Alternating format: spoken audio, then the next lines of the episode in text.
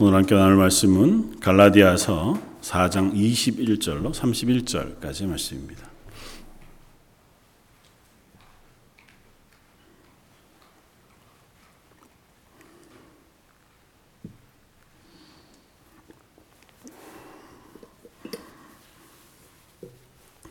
갈라디아서 4장 21절로 31절까지 차였으면 우리 한 목소리 같이 한번 봉독하시겠습니다.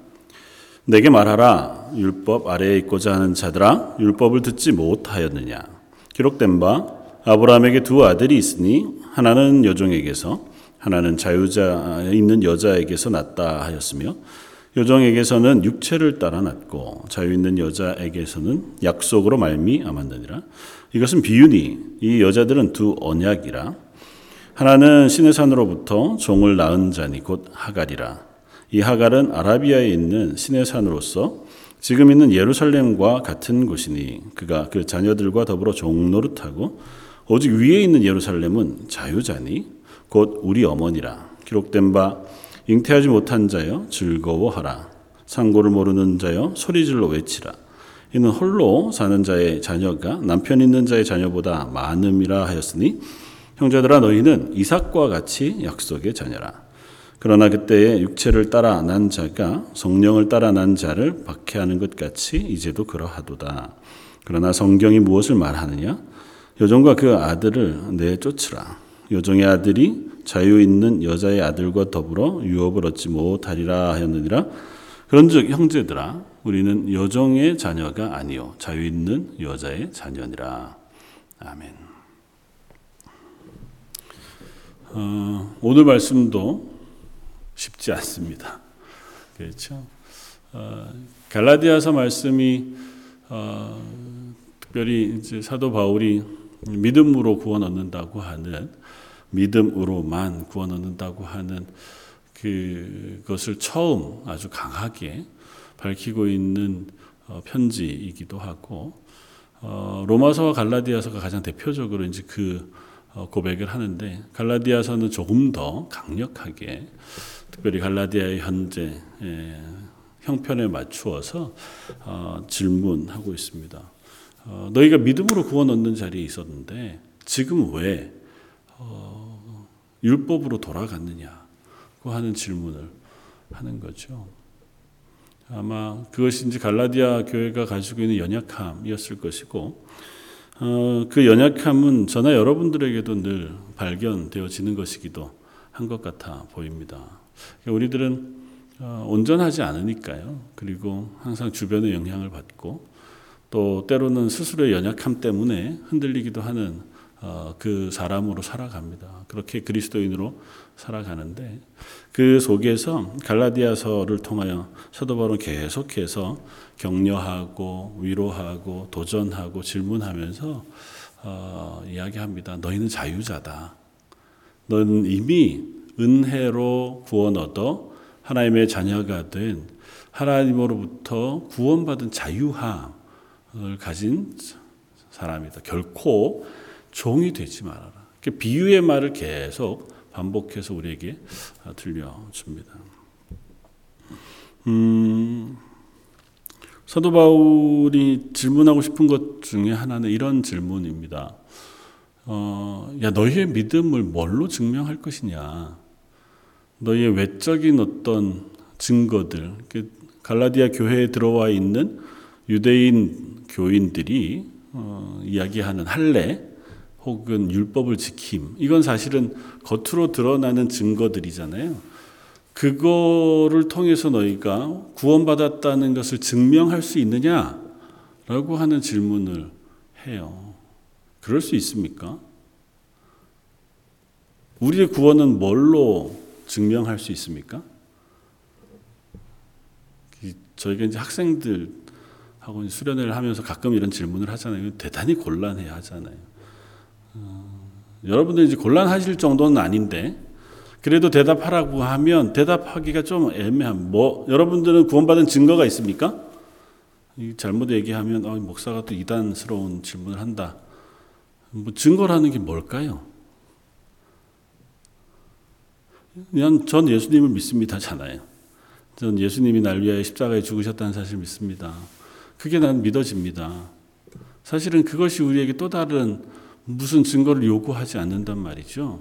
그렇게 믿음으로 구원받았다고 고백하는 갈라디아에 있는 교인들한테 어, 예루살렘에서 그 사도들이 있는 그곳에서 성도들이 왔어요. 예루살렘 교회에서 왔으니 야 믿음의 본상이잖아요. 그때 당시에 예루살렘 교회는 그야말로 전 세계 교회 어머니 교회 같은 어, 교회인데 그곳에서 어, 그야말로 이제 선생님들처럼 말씀을 잘 아는 유대인들이 왔어요. 그리고는 갈라디아에 있는 교회 성도들에게 어, 당신들은 구원 받았습니까? 구원 받았습니다. 그럼 당신들 할례를 받았습니까? 어, 할례는 저희가 아직 율법은 혹시 아십니까? 지키시고 있습니까? 그 사람들 얘기하는 거죠. 믿음으로 구원 얻는 게 맞기는 맞습니다만은 하나님이 우리의 조상 아브라함에게 약속하시고 그 약속을 그 자녀들에게 유업으로 물려주셔서 그 아브라함에게 허락하신 복을 우리가 받을 수 있는데 그 약속의 증거로 증표로 우리에게는 할례를 행하라고 하시고 또 시내산에서 하나님께서 언약하신 그 율법을 지켜 행하라고 명령하셔서 그것을 지켜 행하고 할례를 행함으로 우리가 아브라함으로 약속하신 하나님의 복을 받아 누릴 수 있는 아브라함의 자손이 될 수 있습니다. 그건 뭐 우리야 당연히 혈통적으로 우리의 아버지 아버지로 올라가다 보면 아브라함 이란 분이 우리의 조상이니 우리는 아브라함의 자녀가 분명하지만 어, 당신들이야 어, 아브라함에게서 난 사람들이 아니니 믿음으로 그리고 율법을 행함으로 할례를 행함으로 아브라함의 자손의 자리에 들어오셔야 하나님이 아브라함을 통해 약속하신 복을 받을 수 있습니다. 그러니까 갈라디아 교인들이 어떻게 했다고요? 거기에 넘어갔다. 그런가 보다. 그럴 수도 있겠다. 두려운 거죠. 그동안은 믿음으로 구원 얻었는데 그 사실을 믿고 하나님 앞에서 신실하게 신앙생활을 하려고 했는데 너 증거가 있냐? 이렇게 얘기하니까 덜컥 증거가 없는 거예요. 한동안 구원파라고 하는 이단이 한국에서 어, 대단히 힘을 얻었었을 때가 있습니다. 그 사람들이 교회나 다니는 분들을 전도를 많이 했단 말이죠. 저한테도 그런 뭐 얘기들을 친구들이 했었지만 뭐라고 얘기합니까? 너 구원 받았냐? 몇 월, 며칠, 몇 시에 구원 받았냐? 그걸 모르면 구원 받은 게 아니라는 겁니다. 구원 받은 증거가 있냐? 구원 받은 날 이전과 구원 받은 날 이후는 명백히 달라야 한다는 거예요. 구원받고 나서는 절대 죄를 지을 수 없다는 겁니다. 왜냐하면 하나님께서 우리 구원하셔서 우리 심령이 새롭게 되었거든요. 심지어 무슨 얘기까지 하면 하면 로마서 7장과 8장 사이에 바울은 다른 사람이라고 얘기해요. 이상하죠. 근데 문제는 그것이 우리를 두렵게 해요. 어, 내가 구원 받았나? 내가 언제 구원받았지? 이렇게 질문하면, 어, 난 그냥 뭐, 교회를 출석하다가 보니 하나님 은혜를 주셨고, 난 예수님의 십자가가 믿어지고, 하나님의 나라가 소망되어지는 그 고백이 나한테 있긴 있는데, 그게 몇 월, 며칠, 뭐 몇 시 이렇게 얘기하면, 어, 곤란하단 말이죠. 그럼 나는 그런 증거를 뭘 가지고 있을까 이렇게 이제 나를 돌아보기 시작하잖아요. 근데 물론 변하긴 변했죠. 마음이 하나님 앞에서 좀 선해지고 또 하나님을 향한 신실함이 생겨가고 믿음이 자라가긴 했지만 뚜렷하게 내가 어제의 나와 오늘의 나는 완전히 다른 사람입니다. 이렇게 얘기하기에는 어, 별다른 걸 얘기하기가 어려워요. 여전히 연약함이 있고 여전히 실패하는 모습을 가지고 있단 말이죠. 그래서 그런 분들에게 뭘 유혹합니까? 은사,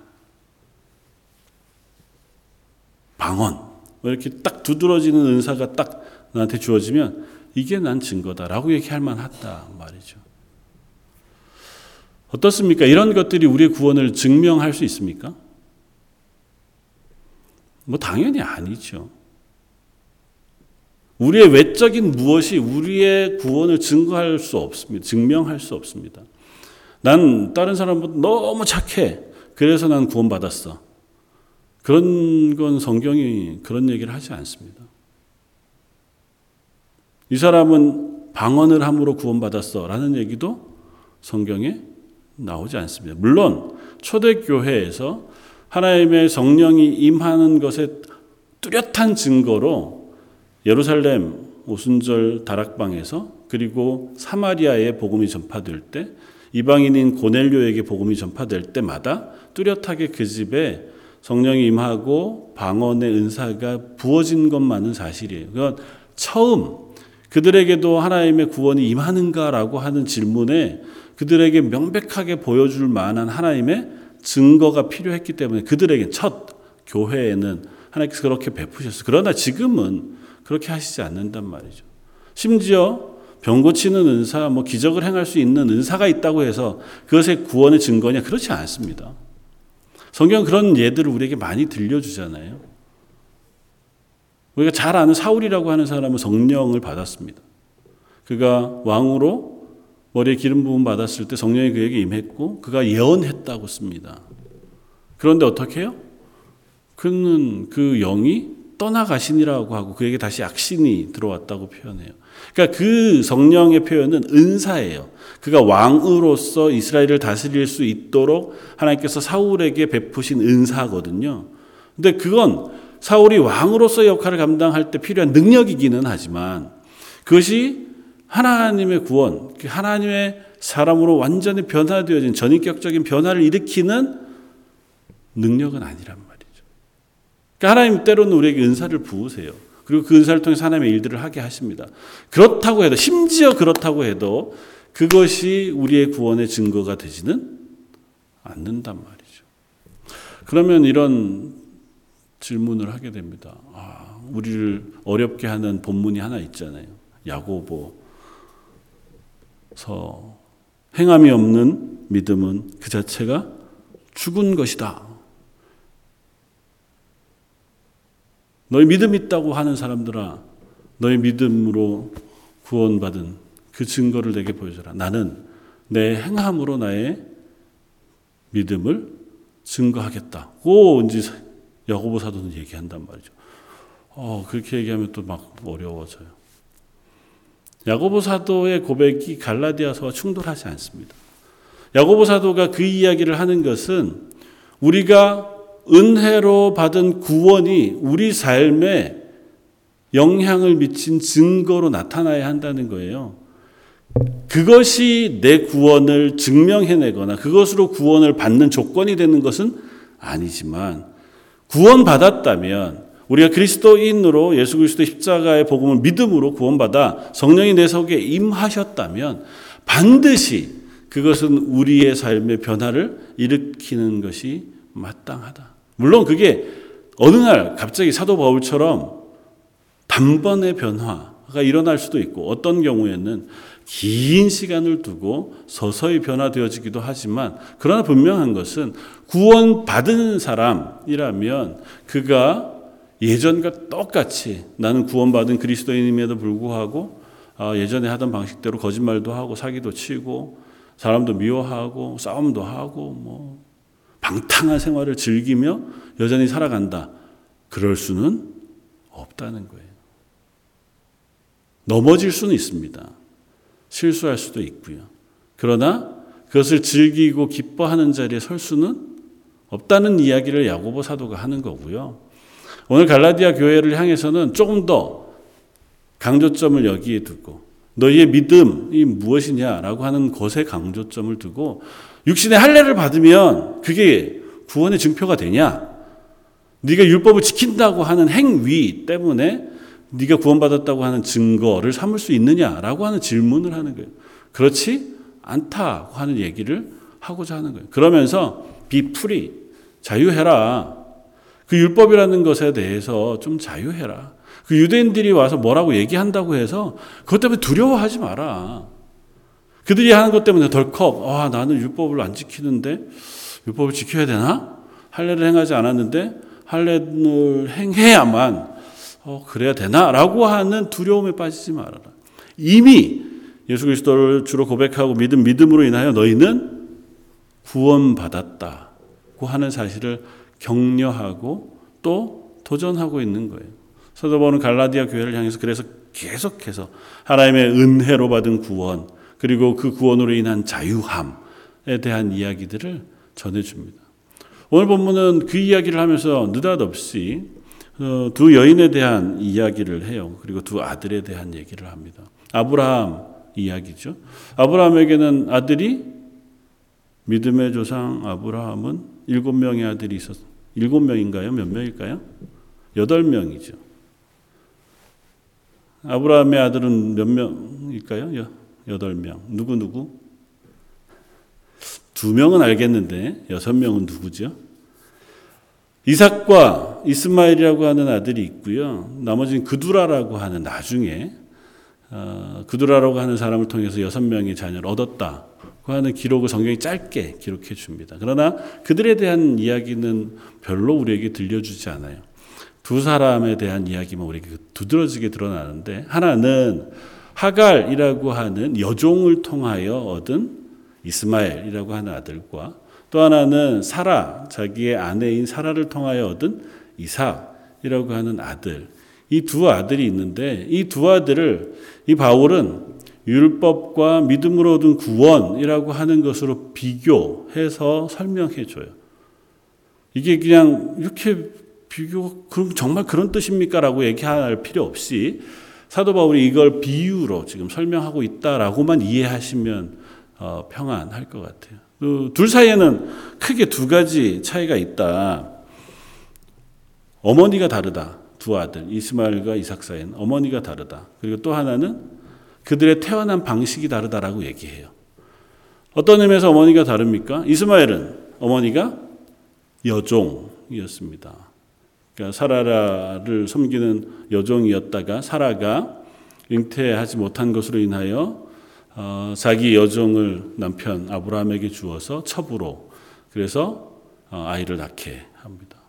사라는 아내인 거죠. 자유인이라고 오늘 본문은 표현해요. 그러니까 종이 아니라 자유를 가지고 있는 아내라고 하는 측면에서 이 두 아들의 어머니가 다릅니다. 그리고 두 아들이 낳는 방식이 다르다고 얘기해요. 하나는 육체를 따라 아들을 얻었다고 표현하고 또 하나는 약속을 따라 아들을 얻었다고 표현합니다. 약속을 따라 얻은 아들은 누굽니까? 이삭이죠. 하나님께서 아브라함이 75세쯤 되었을 때 어, 그에게 언약하십니다. 너로 하여금 하늘의 별과 같이 바다의 모래와 같이 어, 많은 자녀들을 허락해 주실 것이다. 그랬는데 시간이 지나가도 아브라함에게 자식이 없었습니다. 심지어 사라가 이제 뭐 폐경되어지고 완전히 어, 더 이상은 아이를 낳을 수 없는 상태가 된 지 한참 되었을 때 사라도 아브라함도 걱정이 되어 갑니다. 그래서 아, 하나님이 나는 아니고 또 다른 방식으로라도 아들을 줄 수는 있으니까 그때 당시에 뭐 아들을 얻는 방식이 다양했으니까요. 어, 그러면 내가 가지고 있는 몸종인 하가를 아브라함에게 주어서 그로 하여금 아들을 낳게 해도 하나님 약속하신 아들로 우리가 봐도 무방하지 않을까. 그게 한편으로는 걱정과 두려움의 상물이지만 최선을 다해 노력하여 아들을 얻습니다. 실제로 하가를 통하여 아들을 얻어요. 그래서 이 아들을 뭐라고 표현한다고 육체를 따라 얻은 아들. 육체라고 하는 표현은 어, 이스마엘을 얻기 위해서 아브라함과 사라가 한 노력, 그러니까 내가 뭔가를 해서 아들, 물론 하나님이 주신 선물이죠. 그것도 하나님께 허락하시지 않았으면 이스마엘을 얻지 못했을 겁니다. 많은. 그러나 거기에는 어떤 노력이 들어가 있잖아요. 아, 내가 이렇게 해서라도 하나님 허락하신 아들을 얻겠다고 하는. 비유로 들으세요. 전부 다. 정말 하나하나만 이렇게 따져가지 마시고, 바울이 그렇게 비유로 표현하는 거예요. 그렇게 얻은 아들이 반면에 이삭은 어떻습니까? 아브라함이 99세가 되었을 때 하나님이 찾아오셨습니다. 내년 이맘때에 저 사라를 통해서 네가 아들을 낳게 될 것이다. 아브라함도 사라도 웃었습니다. 뭐, 그뭐 말씀은 감사한데 저 이스마엘이나 잘 자라게 해주십시오. 뭐 충분히. 그런데 어떻게 됐습니까? 하나님께서 실제로 죽은 것 같은 사라의 몸을 통해서 아들을 허락해 주셨어요. 그건 온전히 하나님의 은혜, 하나님이 하신 약속으로 얻은 아들이라고 표현해요. 이 두 아들에게 있어서는 전형적으로 설명할 수 있는 것이 이것이 율법과 은혜로 얻은 구원을 비교하여 설명할 수 있겠다라고 사도 바울이 생각한 겁니다. 하갈은 그야말로 어, 마치 율법을 열심히 지킴으로 내가 하나님의 구원, 하나님의 복을 얻겠다라고 생각하는 그 생각과 닮아 있어요. 어쨌든 내가 최선을 다하여 행동하고 그걸 얻기 위하여 수고하고 그렇게 노력함으로 하나님이 내게 주신 아들. 근데 이삭은 우리가 뭘 할 수 있는 게 아무것도 없어서 더 이상은 못해요. 그럴 때 누가 하셨어요? 하나님이 하셨어요. 내가 명년 이맘때에 아들을 줄 것이다. 그리고 하나님이 사라의 태에 아들을 주시고 하나님이 그 아들을 낳게 하셨어요. 그러니까 거기에는 물론 사라의 몸을 통해서 아들을 얻게 되어지기는 하지만 하나님의 약속과 하나님의 은혜로 얻은 아들인 거죠. 우리가 구원을 얻는 건 그런 것이다. 너 구원을 얻을 때 네가 막 노력함으로 하나님의 구원을 얻을 수 있냐? 그렇지 않다라는 얘기를 사도 바울이 하는 겁니다.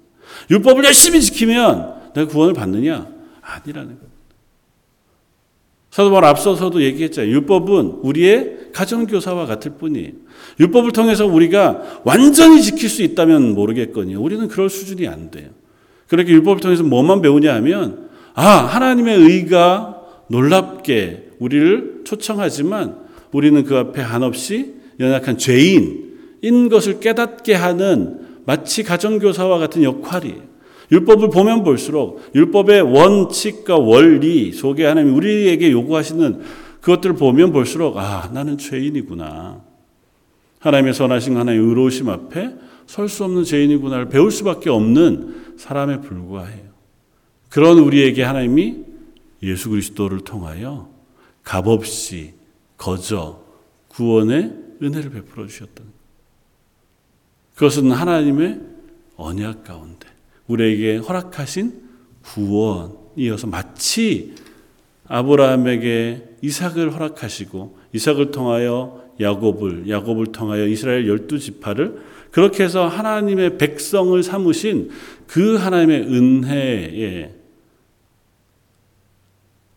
일들과 동일하다. 그러니까 그러면 아 그럴 필요 없이 여기에서 나 단순한 두 가지만 설명하려고 하는.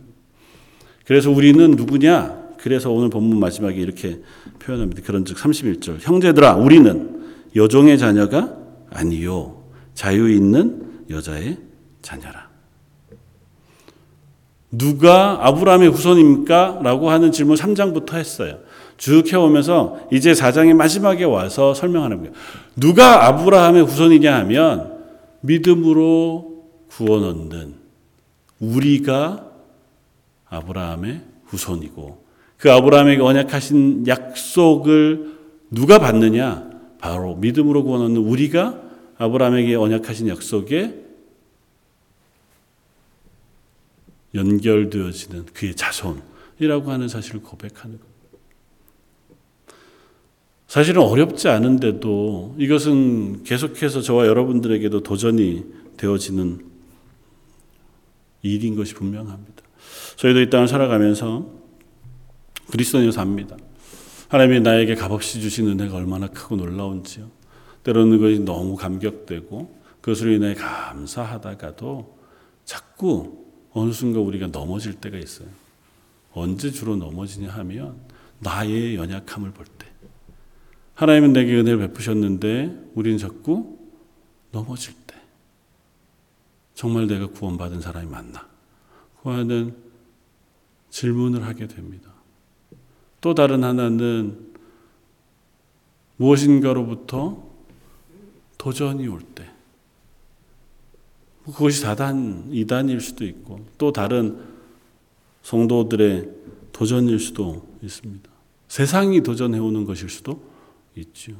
오늘 본문은 그것을 어떻게 표현하냐 하면 28절 형제들아 너희는 이삭과 같이 약속의 자녀라. 그러나 그때에 육체를 따라 난 자가 성령을 따라 난 자를 박해한 것 같이 이제도 그러하다. 이건 뭔 얘기냐 하면 어, 이삭이 낳고 나서 얼마 안 있다가 이스마엘이 이삭을 희롱했다고 씁니다. 그래서 그것 때문에 사라가 그걸 보고 분노해요. 그래서 이스마엘과 하가를 내어 쫓으라. 아브라함에게 요구합니다. 하나님께서 아브라함이 말씀하셔 내어 쫓도록 하라고. 하나님 그도 열두 아들, 열두 지파를 얻고 큰 민족이 되게 할 것이다. 두려워하지 말고 하갈과 이스마엘을 내어 쫓으라고 말씀해줘요. 그 이야기를 차용해 와서 설명해요. 믿음의 사람들이 이 땅을 구원받은 그리스도인을 살아가려고 할 때 끊임없이 세상은 우리를 공격할 것이다. 그리고 그 공격이라고 하는 것이 그냥 이렇게 뭐 말로 아니면 무엇으로만 하는 것이 아니고 마치 힘 있는 이스마엘이 어린아이와 같은 이삭을 괴롭히고 희롱하는 것처럼 너희들에게도 도전과 곤란이 올 것이다. 지금 또 성령으로 난 자를 육체로 따라 난 자들이 희롱하고 공격해 오는 일들이 있게 될 것이다. 비유하자면 너희가 지금 현재 경험하고 있는 것이 그런 것이다. 유대로부터 온 그 거짓 선생들, 거짓 교사들이 너희를 와서 도전하고 너희를 힘들게 하고 너희로 하여금 미혹에 빠지게 하는 것처럼 끊임없이 너희를 향해서는 도전해오고 시험해오고 공격해오는 일들이 있을 것이다. 그때에 뭘 기억하라고요? 나는 누구인가? 나는 하나님의 약속의 자손, 믿음으로 구원 얻는 하나님의 언약의 백성이라는 사실을 잊지 말아라. 그리고 그것을 도전해오는 어떤 공격에도 자유해라. 우리는 내 실력, 행동, 내 지위, 무엇으로 하나님의 자녀라고 하는 자리에 간 사람들이 아니에요. 만약에 그것 때문이었다면 내가 그렇게 하지 못하거나 내 그것을 빼앗기게 되면 하나님의 자녀의 자리에서 떨어지게 되잖아요. 그런데 나는 그것을 채울 능력이 없어요. 다만 하나님이 하셨어요. 내가 있는 자리로 하나님 찾아오셔서 우리를 거저 불러다가 하나님의 자녀의 자리에 올려놓으셨어요. 예수 그리스도 십자가의 보혈로 우리의 죄를 씻으시고 예수님의 옷을 의로움을 우리에게 입혀주셔서 우리로 예수님의 지위인 하나님의 아들이라고 하는 자리에 옮겨놔 주셔서 그 어디에도 우리의 역할은 없어요. 그러니까 내가 빼앗길 것도 없는 거예요. 그걸 빼앗기려면 어떻게 해요? 하나님을 이겨야 돼요. 하나님이 우리를 하나님의 자녀 삼으셨는데 우리를 그 자녀의 자리에서 내려오게 하려면 하나님을 이겨야 우리가 하나님의 자녀의 자리에서 떨어지게 되잖아요. 그럴 수 없다. 라고 하는 이야기를 사도 바울이 하고 있는 겁니다. 저와 여러분들의 구원은 그렇게 간단하지 않습니다. 하나님 우리에게 허락하신 구원은 값없는 은혜라고 해서 값싼 은혜가 아니에요. 예수 그리스도의 보혈의 피라고 하는 놀라운 은혜를 통해서 저와 여러분을 하나님의 자녀로 삼으셨습니다. 그렇게까지 우리를 사랑하신 하나님이 지금 저와 여러분들을 향하여 동일한 사랑으로 붙들고 계시다는 사실을 기억해야 합니다. 때로는 우리가 연약해질 때 나 스스로를 향하여 자괴감이 들고 아 나는 왜 이렇게 어, 온전하지 못할까 하는 것 때문에 넘어지려고 할 때 나를 바라보지 말고 나를 구원하신 하나님을 바라보고 용기를 낼 수 있는 저와 여러분이었으면 좋겠습니다. 누군가가 나를 공격해 올 때, 누군가 나를 시험해 올 때, 그 시험하고 공격해 오는 사람들을 보면 열이면 열 넘어질 수밖에 없어요. 우리의 마음을 시험하는 것은 다양한 방법으로 시험합니다. 우리의 눈에 어떤 사람을 보게 해요. 그리고 그 사람 때문에 내가 상처받게도 해요. 내 귀가 누군가의 말을 듣게 해요. 그리고 그 말이 내 마음에 가시가 되게 합니다. 그런 방식으로 교회에서 시험을 당하게 하고 믿음의 사람으로부터 분란이 일어나게 하기도 하고 내 마음속에 구원받은 기쁨을 조금씩 조금씩 빼앗아 가기도 해요. 그러나 그런 것들은 결코 우리의 구원을 빼앗아 갈 수 없습니다. 하나님 허락하신 것, 그 하나님을 바라봄으로 우리 안에서 그 구원을 붙잡고 그것으로 인해 기뻐하고 감사할 수 있는 저와 여러분이었으면 좋겠습니다. 내가 대단하다! 아니요. 하나님이 대단하세요. 내가 연약하지만 하나님은 크세요. 그래서 질문하는 겁니다. 넌 정말 자유하는 여인의 자녀가 맞느냐?